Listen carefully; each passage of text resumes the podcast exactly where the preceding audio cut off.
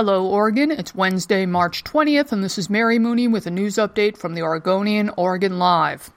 A woman who brought a gun to a Portland elementary school, where it accidentally went off in a crowded cafeteria, pleaded guilty Tuesday to charges of reckless endangerment. Antoinette Riley, 28, was sentenced to three years of probation. The judge also barred Riley from going on any Portland Public Schools property or possessing any guns. Riley must complete 80 hours of community service.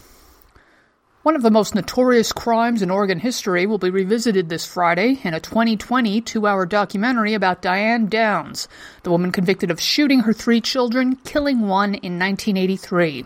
The case became a national sensation when Downs, who appeared to show little to no remorse, turned up pregnant during her 1984 trial. The 20/20 special includes an interview with Becky Babcock, the child with whom Downs was pregnant during the trial, plus new interviews with police who worked the case and journalists who covered it.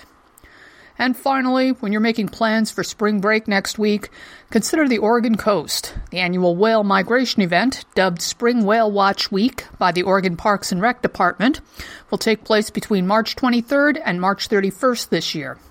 As thousands of gray whales swim north from the winter breeding grounds near Mexico, some with babies in tow, they'll pass the Oregon coast, coming close enough to be seen from shore. The first surge of whales comes at the end of March, with others tailing behind as late as June. The Parks Department will have trained volunteers at 24 designated whale watching locations along the coast, there to educate visitors and help spot the migrating whales. For these and more news stories, pick up today's copy of The Oregonian or head to OregonLive.com.